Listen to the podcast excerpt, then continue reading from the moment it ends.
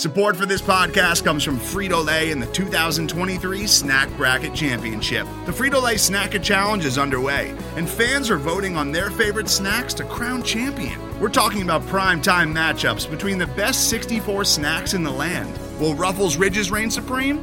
Can Doritos defend their dynasty? Or will Smart Food use their smarts for a surprise upset? Only you can decide. Get in on all the action for a chance to win up to $1,000 or a year's worth of snacks.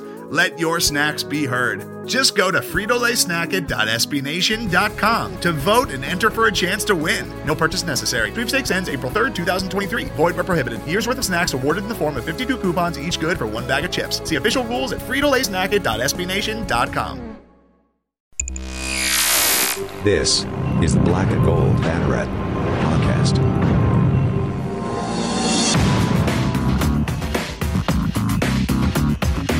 Now, here are your hosts, Jeff Sharon, Eric Lopez, and Brian Murphy. Welcome to the Black and Gold Banneret podcast. It's our special preview edition. We're getting ready for the UCF women's basketball team heading to the NCAA tournament in San Antonio. They will face the number 10 seed, or excuse me, the number seven seed Northwestern Wildcats. UCF is the 10 seed. I'm Jeff Sharon, along with Eric Lopez. We'll be joined a little bit later by a special guest, Philip Rossman Reich. You know him from our uh, from his Orlando Magic coverage, but little did you know he's also a big Northwestern Wildcat guy. Went to Northwestern, follows their teams very closely, tweets about them constantly at Rise NU, and he'll join us to kind of give us the lay of the land on the Wildcats. But in the meantime, Eric Lopez, here we are, highest seed in school history, number 10 seed against Northwestern. Um, you see, it's the first meeting between these two.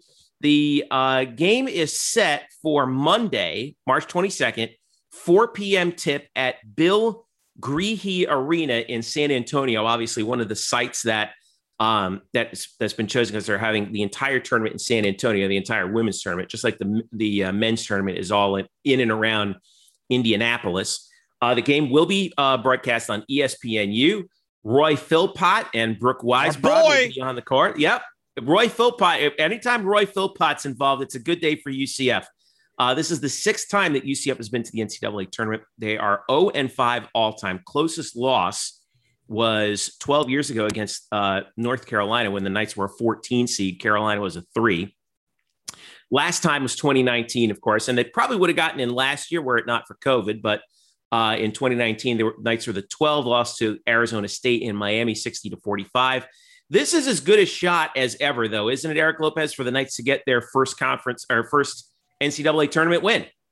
Yeah, I mean, I think this matchup with Northwestern is kind of an interesting matchup. Very similar teams that both are defensive minded first, as we'll talk to Philip about. But you know, you look at Brian, our own Brian Murphy, our odds makers for women's basketball, evidently told us in our previous uh, podcast that Northwestern was about a three point favorite.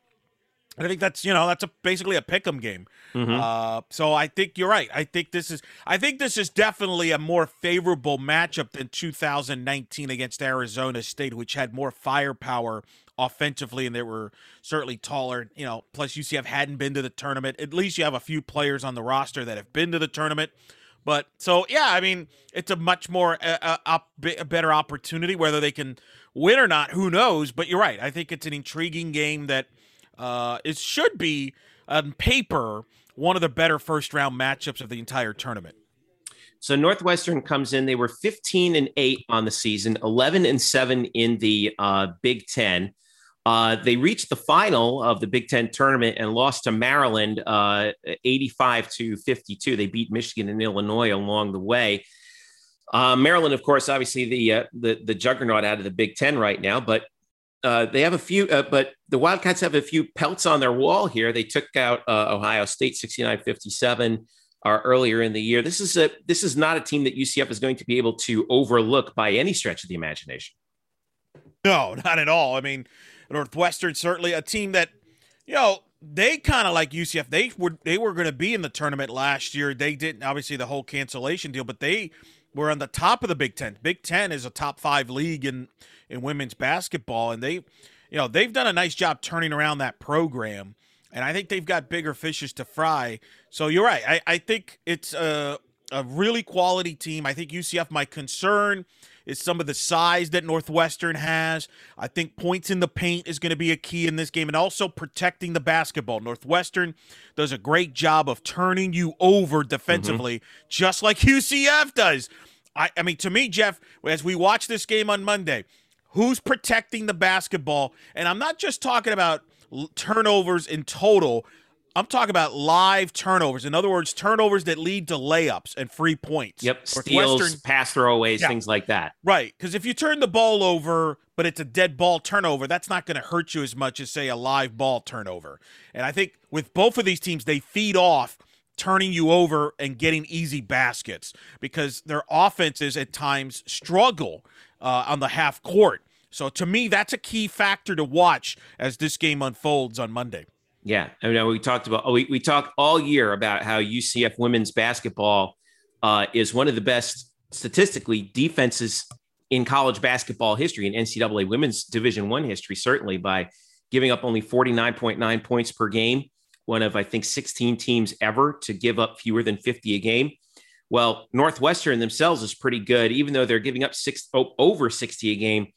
Where they make their hay is uh, is is like you were saying by taking care of the basketball. They're number one in the country in turnover margins, plus nine a game. So that's that's going to be it. So it's it's the unstoppable force meets the immovable object, right? So uh, to talk about that a little bit more in depth, let's get to our guest. You know Philip Rossman Reich. Uh, he uh, writes about the Orlando Magic for Orlando Magic Daily. Also works for uh, Spectrum Sports, and uh, he's a big Northwestern guy. And he joined us to talk about uh, his Wildcats on the uh, on the eve of their appearance in the NCAA tournament against the UCF Knights. Here's our interview with Philip Rossman Reich.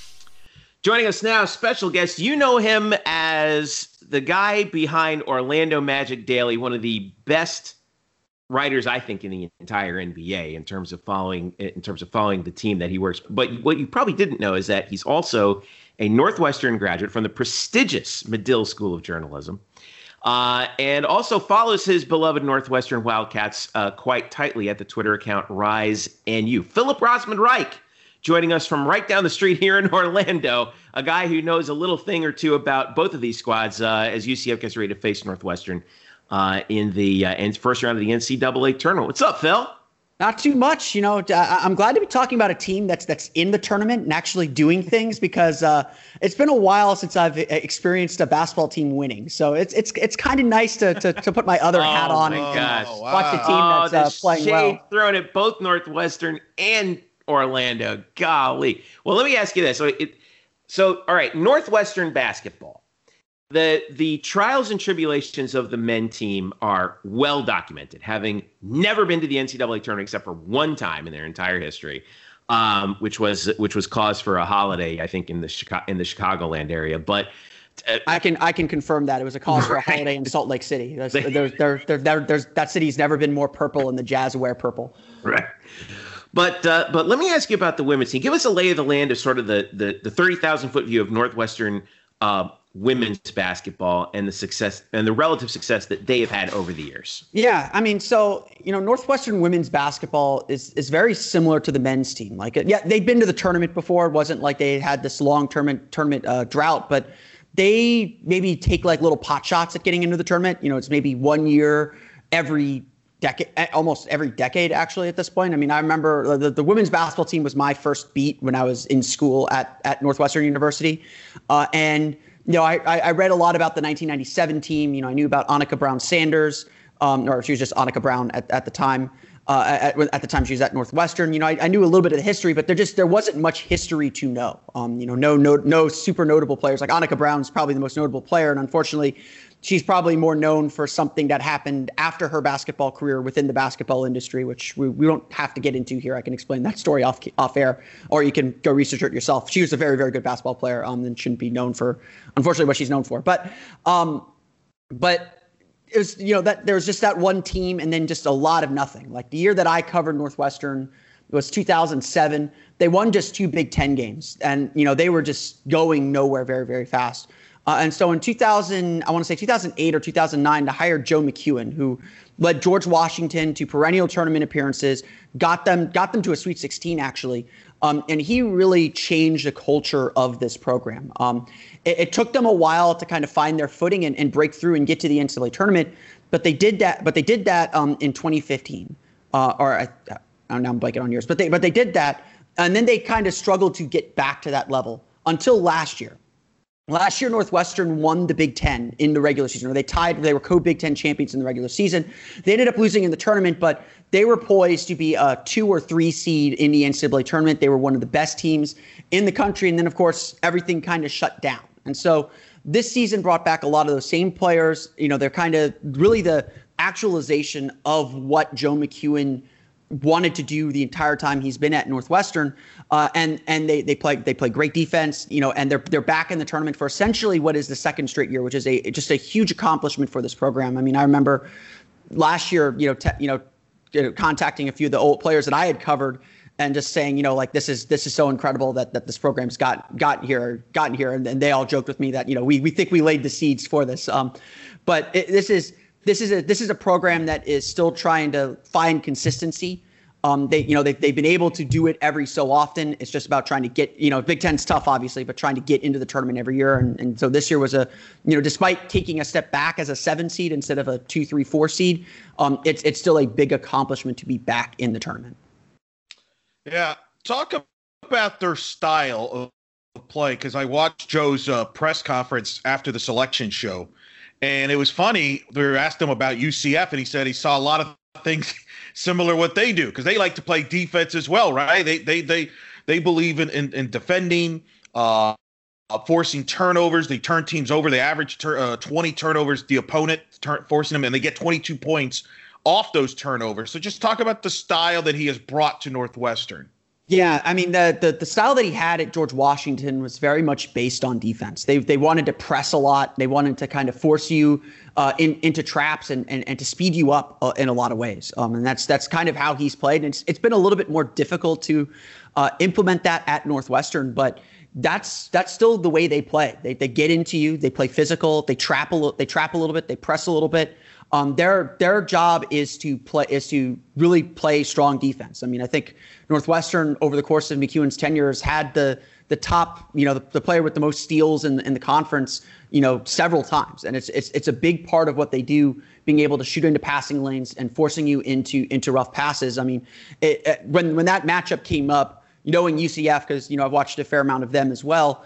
Um, I, I, immediately said bet the under because this is this is gonna this is gonna be a defensive battle, and, and McKeown's right to say that you know these teams are are mirror images of each other in a lot of ways. You know, it's interesting because um, I'm looking through Northwestern's team stats. They're they're averaging they're averaging holding opponents to about 61 and a half points per game. UCF is one of right now one of the top 15 best scoring defenses of all time. They're holding teams to under 50 points a game. Um, so right now, also offensively, Northwestern's averaging about 70. So where is the this is sort of the unstoppable force meets the immovable object a little bit, right? So where do you think the big friction is in this matchup? I mean, I think the, the friction is gonna is gonna be who can who can shoot the ball effectively. Um, you know, you, you look at Northwestern stats. Uh, you know, they're shooting 26.2% from beyond the arc. Um, and and so you know, like this, this is this is going to be a rock fight. Uh, you know, I, I, I can't really describe it any other way. You know, you look at how UCF has played, um, and and for those that don't know as well, you know, I'm a producer at Spectrum Sports 360 here in town at Spectrum News 13. So you know, I've I've watched a fair amount of UCF women's basketball as well, or at least I've followed them enough to to kind of have some familiarity, just to just to kind of give some bona fides. But um, you know, UCF has been most effective when you know they get Alicia Lewis hitting threes, and and that's to me, I think that's going to be the big difference in the game. You know, I think I think UC I, I, think Northwestern has a little bit of the physical advantage, and you know, you look at the raw stats, and you know, I, you know, no offense to the AAC, but the Big Ten is not the AAC. Um, you know, giving up 61 and a half points per game in the Big Ten is, you know, if not the top, it is near the top of the conference. Um, it, it's and they're obviously playing some some much better competition. And so the questions the question I think for this game is going to be who's going to hit outside shots who's going to create turnovers that that create easier scoring opportunities, um, and and who's going to win the paint. Uh, and and you know I think those are the key areas. I mean, I, just probably listed the three ob- most obvious things in, in, basketball, but in this case, I think it's really going to matter because both teams are going to press. I think both teams will have moments where they're they're not going to they're they're not they're going to really struggle to score. I mean, Northwestern. I think one of the reasons they they weren't able to compete for Big Ten title this year was because they would have quarters where they'd score eight nine points. Just just they would not be able to score enough and. I think that's the biggest concern for Northwestern entering this game is like what happens if the shots don't fall if the shots don't fall and UCF really locks in on defense because UCF is a very good defensive team. I mean, I'm, I'm not I'm not going to put put down put down those numbers. You you earn those numbers, and and those and and UCF is definitely a really difficult team to break down. And so the question is going to be can Northwestern have the patience to break those break break that down uh, and and really press maybe the physical advantage they might have. Yeah, the Big Ten, by the way, number four rated conference in the net and RPI as far as conference rankings is concerned, whereas the American is seventh in the net conference rankings, 11th in the RPI to uh, deal. I want to ask you about their offense led in their guards, uh, Lindsey Pul- Pulliam and Veronica Burton, your top two scorers. They, you know, that's a pretty dynamic backcourt there. Pulliam was an All Big Ten second team member, uh, or second team honoree last uh, the the prior week. Uh, He's been a, an honoree. I think it's almost around the 2,000 point mark, I believe. Uh, just talk about the offense for the Big Ten. Burton was the 2021 Big Ten Defensive Player of the Year, so she's a good two way player. But just discuss her, those two, and other players that uh, UCF fans uh, will have to look for on, on Monday. Yeah, I mean, uh, obviously Burton and Pulliam are, are kind of the two two big players um, that that they have to worry about when you're playing Northwestern. Um, they you know, they, I mean, Burton especially has just become uh, just this ver- this incredibly versatile player uh, and and able to to kind of be everywhere at once. I mean, her Big Ten tournament run was fantastic. A big reason why Northwestern was able to to upset Michigan, which is probably what earned them a seven seed. To be perfectly honest, they might have been in line. I was I was thinking they'd be eight or nine uh, entering entering selection Monday. Um, Burton, Burton, Burton is. I mean, you describe them as guards, uh, you know, and and certainly they they play on the ball, but but these are not. I don't think these these are considered guards necessarily. I think these are, you know, Burton especially is can play in the post a little bit. She's she's gonna work the inside, and I mean, Northwestern strategy is, is not based on the three point line. They're they're not they're not out there shooting a ton of threes. Um, they're they're looking to move the ball and get in the paint, and that's you know that's obviously that sounds familiar. Yeah, yeah, it's it's it's to be interesting to see how these again these two defenses are so similar. It's to be interesting to see how both teams attack the attack the paint, and you know this is where I think Northwestern's size might be the advantage. Uh, Pulliam is more of a traditional guard for sure, and and she she can hit from the outside. She struggled a little bit this year. Um, but she she can you know when she gets going, she is a really really impressive player. Um, it's just the consistency this year hasn't been here after a strong year last year. And obviously, those two are going to carry the bulk of the scoring load for Northwestern. Um, I keep an eye on on the other starters, Sydney Wood and Jordan Hamilton too. Um, but at the end of the day, it's it's going to come down to what Burton and Pulliam are able to do for Northwestern. That's pretty. That's pretty. Uh, pretty interesting there. I want to ask you, as somebody who's obviously part of the knows the, the, the Northwestern fan base. You know, you and I have talked talked about this at length. I mean, Northwestern has so much pride in their sports. Uh, you know, softball we've talked about in previous in other platforms. Coach Drohan has done an incredible job at Northwestern. Women's lacrosse, Michael Wilbon just promotes the heck out of that program on Pardon the Interruption. I'm a little disappointed he didn't give a shout well, out. Well, in, in fairness, his niece did play for them. oh, okay. See, I didn't know that. So there's a little insight in there. Uh, so you know, women's lacrosse, though, it's been a big, tremendous program for them. Uh, where does women's basketball fall in line? Because obviously, men's basketball got so much attention for making that tournament and all the alums going to Utah. Uh, but let's be honest, that's been it really for the highlight for men's basketball.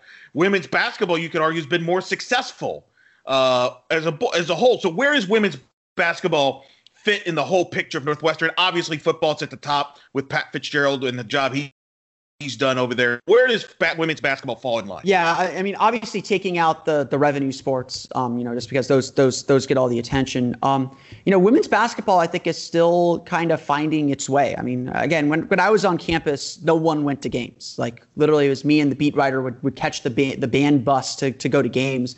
There's there was just no inter- interest uh, in the team, and and they were str- they were struggling. I mean, there's no reason to go see them play. Um, you know, certainly certainly, you know, women's lacrosse, they've they've won national champ. They're they're they had a dynastic run in the early 2000 in the mid 2000s.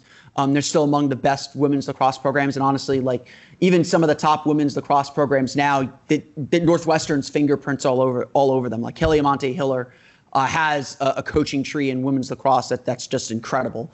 Um, that just, just as that sport has has grown in popularity. Um, you know, I think I think softball is is right there right there with them.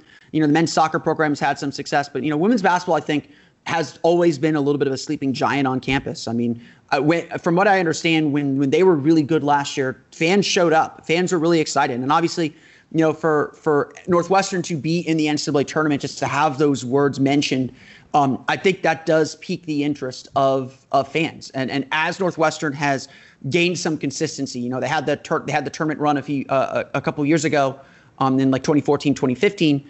They had that tournament run, uh, and then they you know, there's a lot of interest in them there. There's a lot of pride that they were back in the tournament for, I think it was the first time since 1997.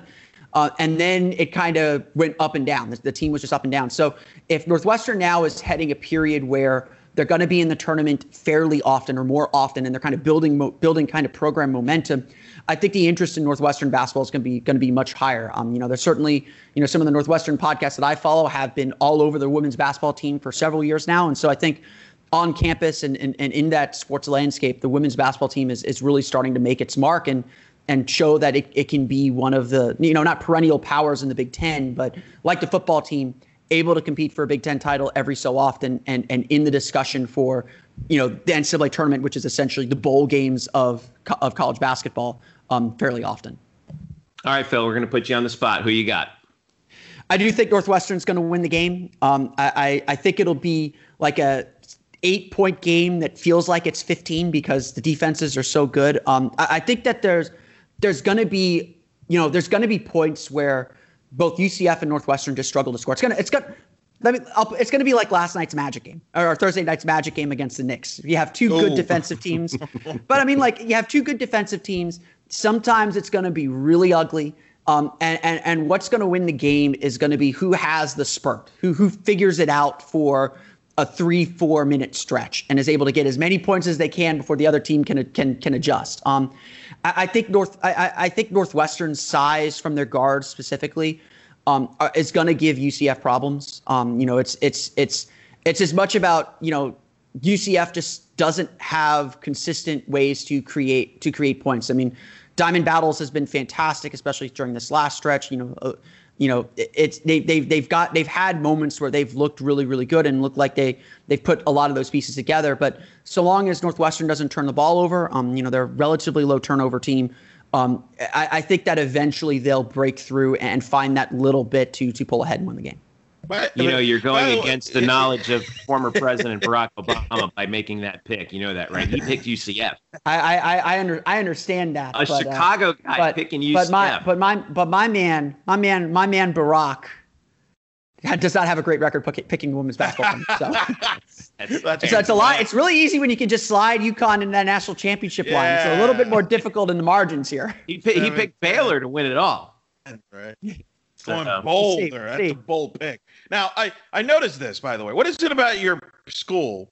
You're talking about Northwestern offense kind of struggling with women's at times struggling. I feel like I, I see this every time in your tweets during the fall in football with Northwestern complaining about the offense. What is it? You guys can't get any offense in your teams? Here? I mean, it is. I don't know if you know this. It is cold in Chicago during the winter, and and you don't you don't want to touch the ball. It, it, it feels like a rock. So I you know I don't know. I mean it's you know Joe McKeown has always been a defensive minded coach. That's that's what he built his his reputation on at George Washington. And, you know that's kind of how he found an edge. Um, you know it's it's it's it, you know they defense wins championships. I mean I think I think you know we see this everywhere. Uh, you know, again, I mean, maybe UCF is the opposite of that, but but I mean, like even look back at like UCF's uh, basketball team when they when they made their tournament runs when they made the NIT. Yeah, you had Taco Fall, but you know those teams uh, under Aubrey Dawkins uh, or under Johnny Dawkins, excuse me, um, were really strong defensively as a start, and the offense kind of grew out of that. And, you know, you know, and I think that's especially for a program that's developing and growing.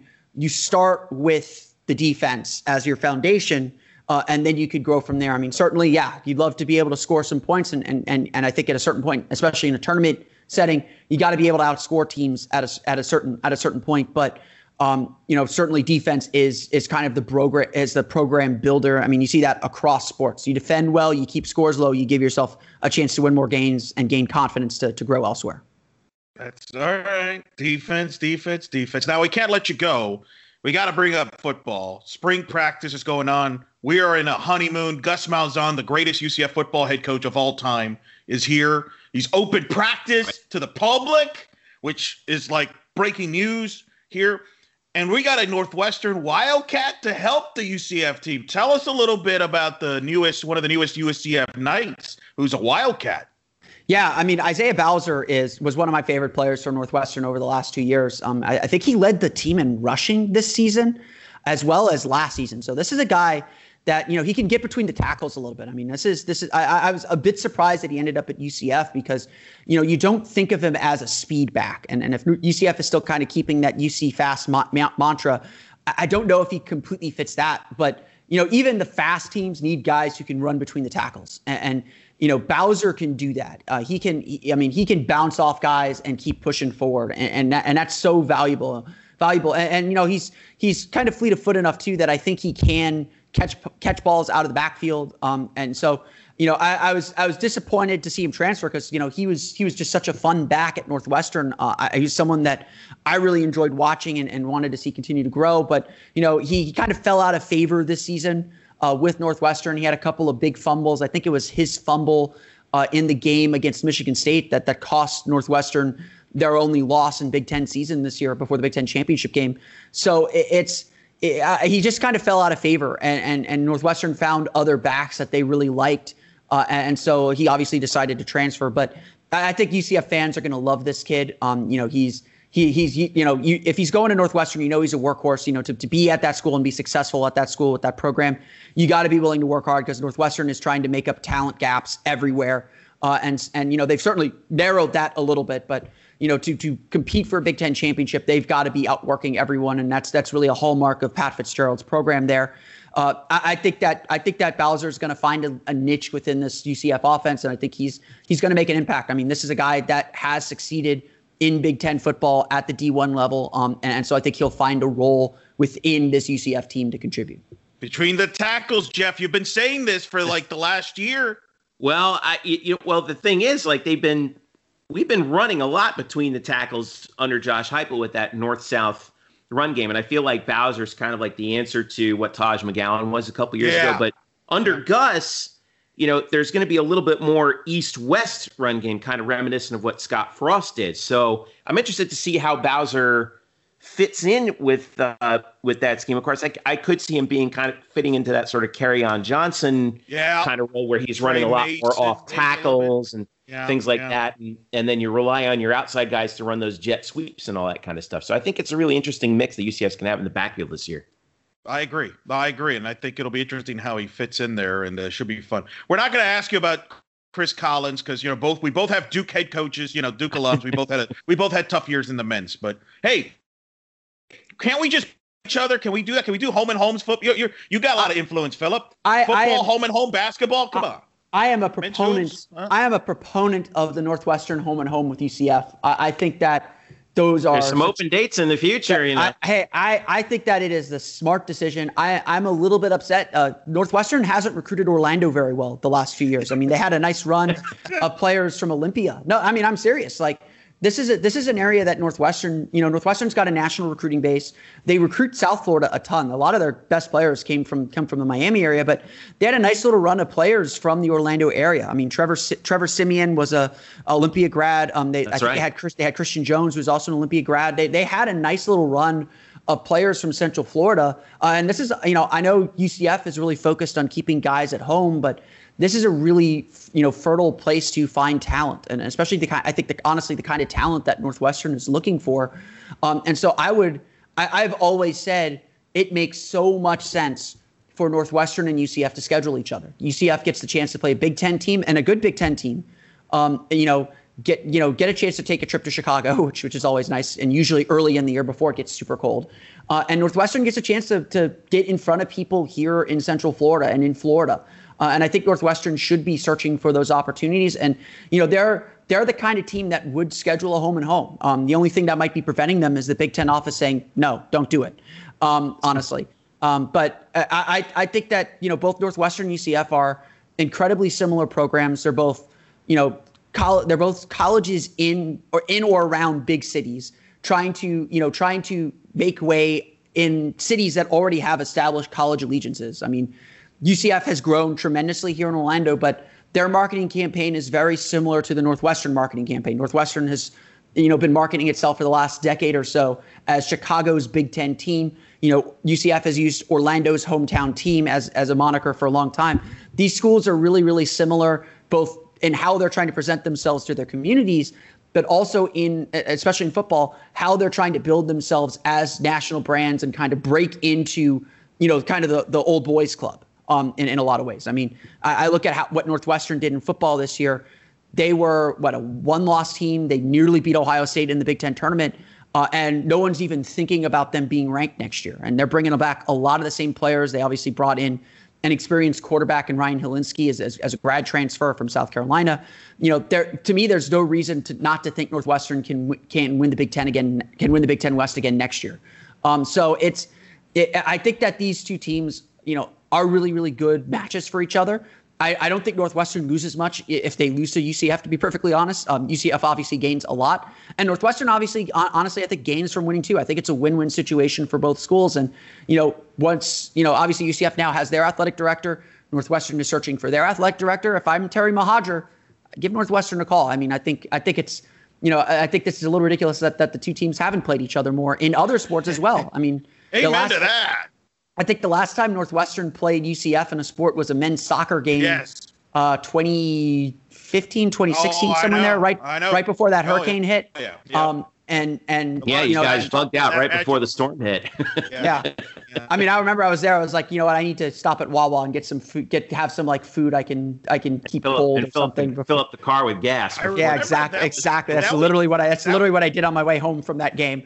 Um, Wasn't but, that match played at like where the Chicago MLS franchise plays their home matches? Wasn't that where uh, the return the return the return match was? Yeah, that's yeah. right. Yeah, that's right. Yeah. So I mean, I, I, think I think there's I mean I think there there should be a good relationship between these two schools. Um, you know, I I I I I, I, I would hope, and honestly, like even women's basketball team, I would hope this is not the last time we see Northwestern and UCF play each other. I like yeah. it. Well, this is like the first it. time that they're playing in women's basketball uh, on uh, Monday, 4 p.m. ESPNU, UCF against Northwestern. Our resident expert on the Northwestern Wildcats, Philip Rossman-Reich. Of course, he's a resident expert on a lot of things. Phil, tell everybody where uh, they can find you and what you talk about. Yeah, I mean, if you if you care about my Northwestern ramblings, which is mostly just me saying every Saturday I hate this team so much, um, uh, you can find me on Twitter at RiseNU. You probably know me a lot more for being uh, an Orlando Magic expert, so you can find me probably? there. Uh, probably, maybe I don't know. Um, if you could find my if you could find my dance videos from high school, I'll be very impressed. Um, I'll, I'll, I'll leave that. I'll put that out in the in the universe. Um, but uh, you can follow me on Twitter at omagicdaily. Follow my blog, orlandomagicdaily.com. Uh, you can follow me personally at Philip RR underscore OMD. That's Philip with one L, RR underscore OMD. Uh, and check out all the great magic stuff I'm doing if you if you uh, are tired of winning so much. Philip Rossman-Reich. Thanks, brother. Appreciate it. No problem, guys. Thanks for having me on, and great job as always. Thanks to Phil. He's always a good follow. I, I, he's got more Twitter accounts than I have. I mean, it's crazy. he's, he's uh, this he's dude a, is all over the place, man. He doesn't jack- he doesn't even actually write about Northwestern, but he still tweets about them. Well, listen, he was at the bowl game, the Camping World Bowl game in Orlando New Year's Day when Northwestern beat Auburn. Uh, yeah. in the bowl game, which is kind of weird to think about. Uh, that was uh, so you know, he's a diehard Wildcat. I've known him for a long time. As knowledgeable of a Northwestern guy. Man, obviously, he could talk all sports. Him and I have talked softball forever, Northwestern mm-hmm. softball with Coach Drohan and what they've done over there. But look, this is a great matchup in women's basketball. And I agree with him, by the way. I think there are a lot of similarities between Northwestern and UCF. Think about it. We both have Duke alums as basketball head, men's basketball head coaches. They got yeah. Chris Collins, Chris Collins, got Johnny Dawkins. Johnny, I think Chris and Johnny were on the Duke staff at the same time at one point. Might, ooh, that's mistaken. Good, might have been, yeah. And they yeah. both have led the each program to that historical first round win and, and tournament appearances here recently. and you got two women's basketball programs that you know live off defense with some uh, good personality coaches that have won wherever they've been. I mean, right. think about that. I mean, so I would love to see these two programs play more often in a lot of sports. Um, even football. I mean, I'm not opposed to traveling to Chicago for a road game and a home and home. No. And I don't think Evanston's Evanston's beautiful. Like where Northwestern plays, it's a beautiful town yeah. outside of Chicago. Uh, but yeah, so. no, Philip is great, and it's good to hear him talk about a team that wins for a change instead of writing about a team that loses a lot like the other side. it's been a rough time for Phil covering the Magic. let me tell you, over the last year, especially this. Tell year. me about oh. it as I cover as somebody who covers right, the Magic himself. Right, right when we were thinking it was going to turn the corner, man, unbelievable. All right, stick around. We get back. Eric and I will break down the game uh, and wrap it up here on this special preview edition of the Black and Gold Banneret podcast. Today's episode is brought to you by Cars.com. With over 2 million vehicles and 50,000 more added every day, Cars.com will match you with the perfect car for you, your budget, your life, your style. And if you're ready to say goodbye to your current car, Cars.com will get you an instant offer to cash it in. Just start by entering your license plate and get matched with a local dealer who will write you the check. So whether you're looking to buy or sell, just go to cars.com.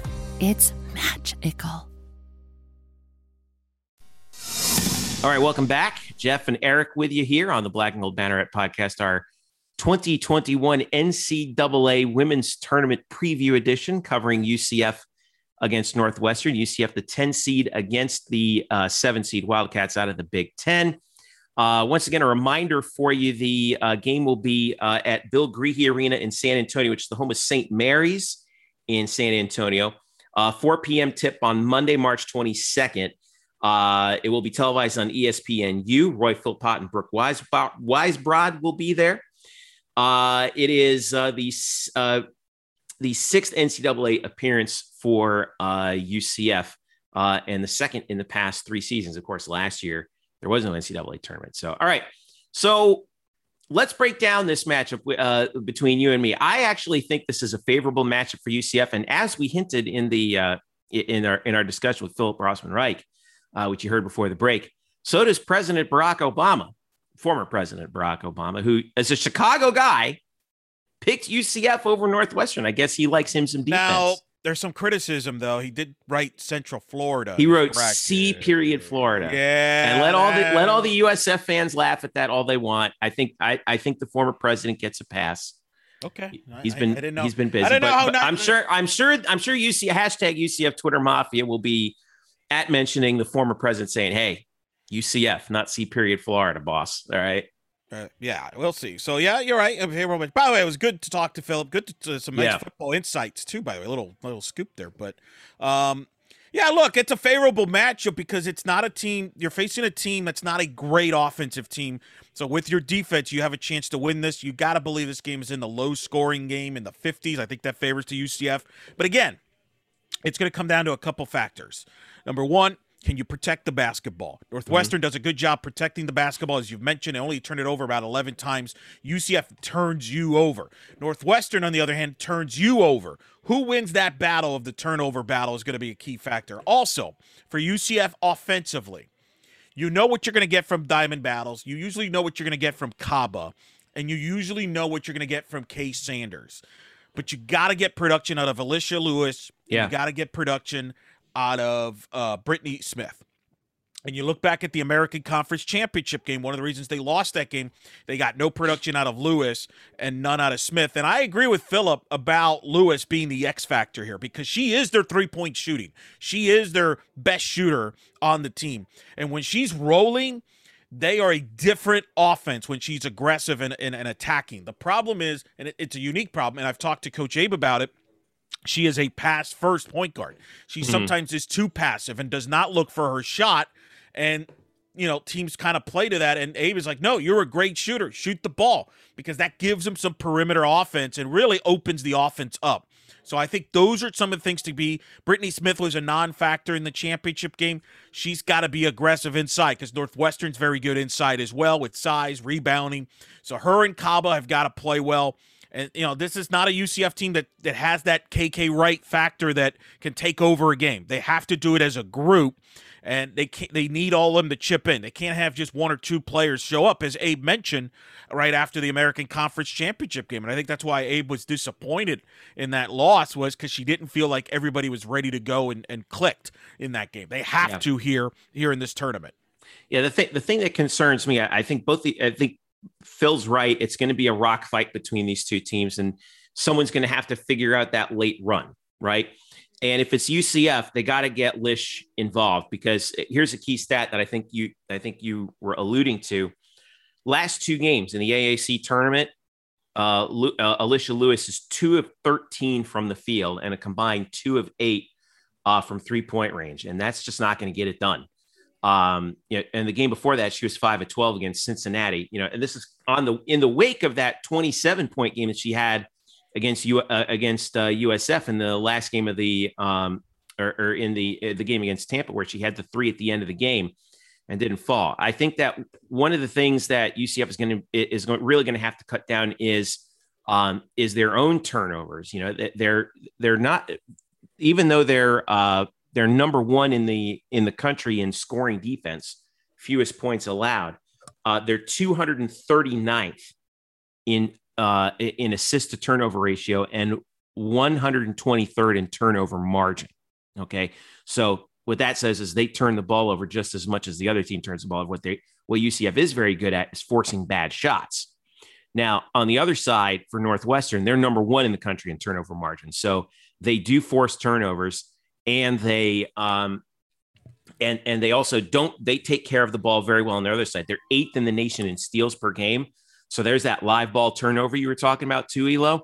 And they're seventh in the country in assist to turnover ratio. So they're very good at distributing the basketball. Uh, that's 1.4 uh, uh, assists per turnover that they're getting. So that what that tells me is um, it, not only do they play obviously well on defense, but they're very good at setting up their bigs underneath.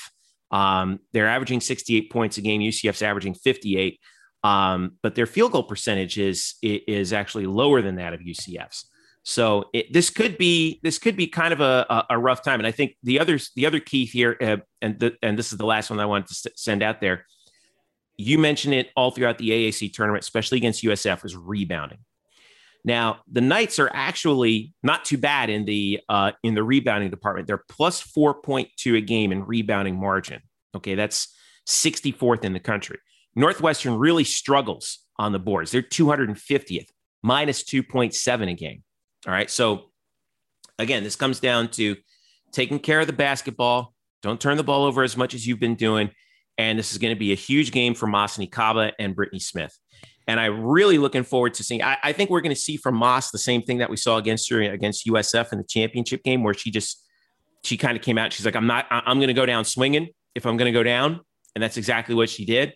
I think we're going to get that kind of game from Moss, but I think Brittany really has to step it up here um, in this game. And I want to see what her latest stats were too. Um, well, and, and, well, she, you, she kind of disappeared in that championship game. It's did. too bad because um, you know th- I thought that situation was kind of tailor made for her, and uh, and this is a, I think this is a great chance for her to redeem herself here. Yeah, she was only 0 for she had one field goal attempt the whole game, seven minutes against South Florida, and this was after a game against Houston where she was really good, four for seven, 10 points, um, and that was off of a pretty rough night against Cincinnati. Um, she had uh, she had two pretty good games back to back to end the regular season against South Florida. This is her time to shine, and I'm really looking forward to her snapping out of the funk that she got into in that South Florida game. She had a little bit of foul trouble too, but um, this is her chance right here. It is, and it's going. They have to. They have to win the battle on the boards. I agree with you on that. Couple players to remember. Remember, you talked about Veronica Burton, averages seven, sixteen point nine points per game. Their leading scorer is their really distributor of the basketball, leads them in assists. 93 steals she has this year in 23 games. That's all. That's an she insane gets, she knows number. how to get into a passing lane, man. You got to watch out. that is amazing. Four steals a game she averages. She is a she is. There's a reason why you know defensive player of the year in the Big Ten. You yeah. know, you got Lindsey Pulliam. They got a good one-two punch offensively. She Pulliam averages 15 points a game. Sydney Wood is their third leading scorer, averaging 11. Uh, but those two are going to be the players. They have to watch out for them. Even though Northwestern is not a team that depends on the three point shot, Burton in particular is the one who could shoot the threes. You want to make sure you don't lose her, kind of like UCF lost Sydni Harvey in that championship game where she just killed. It wasn't. It yeah. wasn't like South Florida was drilling with threes from everybody. It was just that Sydni Harvey in particular was killing them from the three point line. Uh, so they can't let Burton get loose in that zone, and I think that's going to be a factor there. And you're right. Uh, it, it's a fascinating matchup, very similar. I think the the intensity and the pressure, both teams are going to try to force the other team to turn the ball over. And you mentioned, and again, I'm going to highlight this again, and we're going to mention this throughout until tip time. Tip time: live ball turnovers. If UCF is turning the ball over at a, in an extreme clip, live ball, they're in big trouble because I don't believe Jeff, the team that falls behind in this game, if one of these two teams falls behind by eight to ten points, it's going to be hard to come back against this the the defense they're playing against. I think you're right. I think you're definitely right about that. You know, Northwestern forces 11.3 turnovers, uh, uh, turnover or 20.9, excuse me, turnovers per game, 11th in the country. That's a lot. UCF forces 19. So this game could end up looking. I feel like it, it's going to look sloppy but it's just the defenses are could just overwhelm the offenses at least at this point, and points are going to be at a premium. I think Phil was right. Take the under. Take the oh, under. I think Murph said it was 108. So yeah. And, and, look, these two teams are playing in a, an arena they've never played at. So yeah. how are they going to small gym too? It's it's not right. It, they're not playing at uh, at, at, the uh, at, at the big arena. They're playing um, at a in a small gym basically. If you, we've seen pictures of it, uh, it's tiny you know, so it's going to be it's going to be a very close in atmosphere. Yeah. So. It's going to be some right. nerves. It's going to be some nerves. Even Coach Abus talked about that. In fact, you could watch her uh, post or her interviews on our YouTube page yeah. uh, there. But yeah, she talked. I think about- that goes both ways, though, don't you think? Yes, I mean, Northwestern no, was kind of yes. in the Northwestern was kind of in the same boat this year as they as UCF is, where they got in in 2019. No, they, they, well no. Their last time they oh, got no, they in was 15. They were supposed they oh, were going to get right. in last year because they, they didn't get the Big Ten. They didn't, but the tournament didn't right. happen. So you're right. right. You're right. UCF technically has a little more experience with a few of the players on the roster that were part of the 19 team than Northwestern. So uh, nerves will play a role early. That's something to look for early in the game. How both teams might be a little jittery. Don't be surprised if you know the first five minutes of that game there's maybe like two baskets combined. yeah. Uh, Veronica Burton, number one in the country in steals, like you said, total hmm. 93. Wow, so. and that and, and that's going to be interesting. I'm curious what Northwestern, you know, is she the type that they're going to put her on diamond battles? Are they going to put her on a specific player? Or are they just going to have her roam around? Interesting to see how Northwestern handles that. Yeah. But uh, she's a she's a force. Yeah, and that's and that could be a real issue for a team that right, in UCF that is uh, that gives up the ball you know 18.1 times per game even though they force a lot of turnovers at 19 that's that's something that they haven't been able to tighten up yet this season and if you're going to tighten it up now's the time so um taking care of the basketball getting good looks on the interior and letting your bigs do the work two teams by the way they're capable of pressing you yes is so fascinating, right? Because the old theory is, hey, you would you press a team that presses a lot because they don't like to be pressed, which is fascinating. but this could be a kind of a wacky, wild, low scoring game if that makes sense. Because I think it wouldn't surprise me if both teams try to press early and try and put and try to force some turnovers and really kind of wear teams down. They both teams like to wear. I mean, they're very similar, you know, philosophies. They don't play the exact same style, but they basically the, the concept is the same. Should UCF get through, they would face likely Louisville, number two seed. Um, who is really good. They they play uh, Marist in the first round. Uh, Marist is uh, they've got oof, they've got they've got quite a task ahead of them. But uh, you know when we look at the at the Louisville uh, Cardinals uh, out of the ACC, um, head coach by Jeff Walz, they've had uh, you know they, they were in the running for a number one seed this year. Net ranking is six. By the way, um, Northwestern's net was a 31. UCF was 38. Um, but this is a really good uh, Northwestern team that's just, they're one of the best teams on offense 23 and 3, 14 and 2 in the ACC. Um, we, we touched upon it in our regular show during the week. Um, it, it, anything can happen, obviously. Um, UCF has not won an NCAA tournament game uh, before. They have as good a chance this year as they've ever had. Chances they get to the Sweet 16? Well, defense travels well. We know about that, right? So it's a possibility, but again, they're going to have to get, you know, they're going to have to get hot, uh, especially shooting the ball. They're going to have to cut down on the turnovers if they want to uh, get a shot against uh, the Louisville Cardinals in uh, in San Antonio. You think they got a shot to get to the Sweet 16, Eric? Uh, just let's just worry about the first round. let's just worry about the first I'm, round. I'm I'm feeling optimistic. I I I, I'm I have listen. no, I have, and usually this blows up in my face, but I have faith in Coach Abe. I have faith in her defense, in her philosophy. I have faith in Diamond Battles and Masseny Kaba, your senior leadership on the team, right? I think they got a good shot. I, I it's it's going to be tough. Well, I think they got a shot I- at the I first they, round. They have a I- shot in the first round, no doubt. I think they have a puncher's chance against Louisville. Well, they got to get. We got to get there first. Yes, I think sure. that's the first. I mean, that's and, not and that's exactly that's- what Coach Abe would tell me too right now. Yeah. So let's, let's focus on the game in front of us right Yeah, now. All right. exactly. See, right now your dog's barking. He doesn't even want to hear about this. I know Lucy is not interested. She's she's screaming at me. She's saying she's she's telling everybody don't listen to him right now. so once again, uh, Monday, 4 p.m. on ESPNU, UCF against Northwestern, the seven-seeded Wildcats against the 10-seed Knights. We'll be providing coverage for you uh, throughout the weekend, and of course, covering the game live on game day as well. Uh, right here on Black and Gold Banneret. For Eric Lopez and Jeff, I'm Jeff Sharon. Also for our guest, Philip Rossman Reich. Make sure you follow him for all the latest on the Orlando Magic and on Northwestern. Rise NU is his Northwestern place. Uh, Philip RR underscore OMD is his personal account. Make sure you follow him there. Best Orlando Magic reporter that I know, Philip Rossman Reich. He just knows his stuff better than anybody. So, um, thanks to him for spending some time to talk a little, talk a little bit about Northwestern. For Eric, I'm Jeff. Thanks for listening. This has been the Black and Gold Banneret podcast. Enjoy the weekend, and we'll see you on Monday, 4 p.m. tip.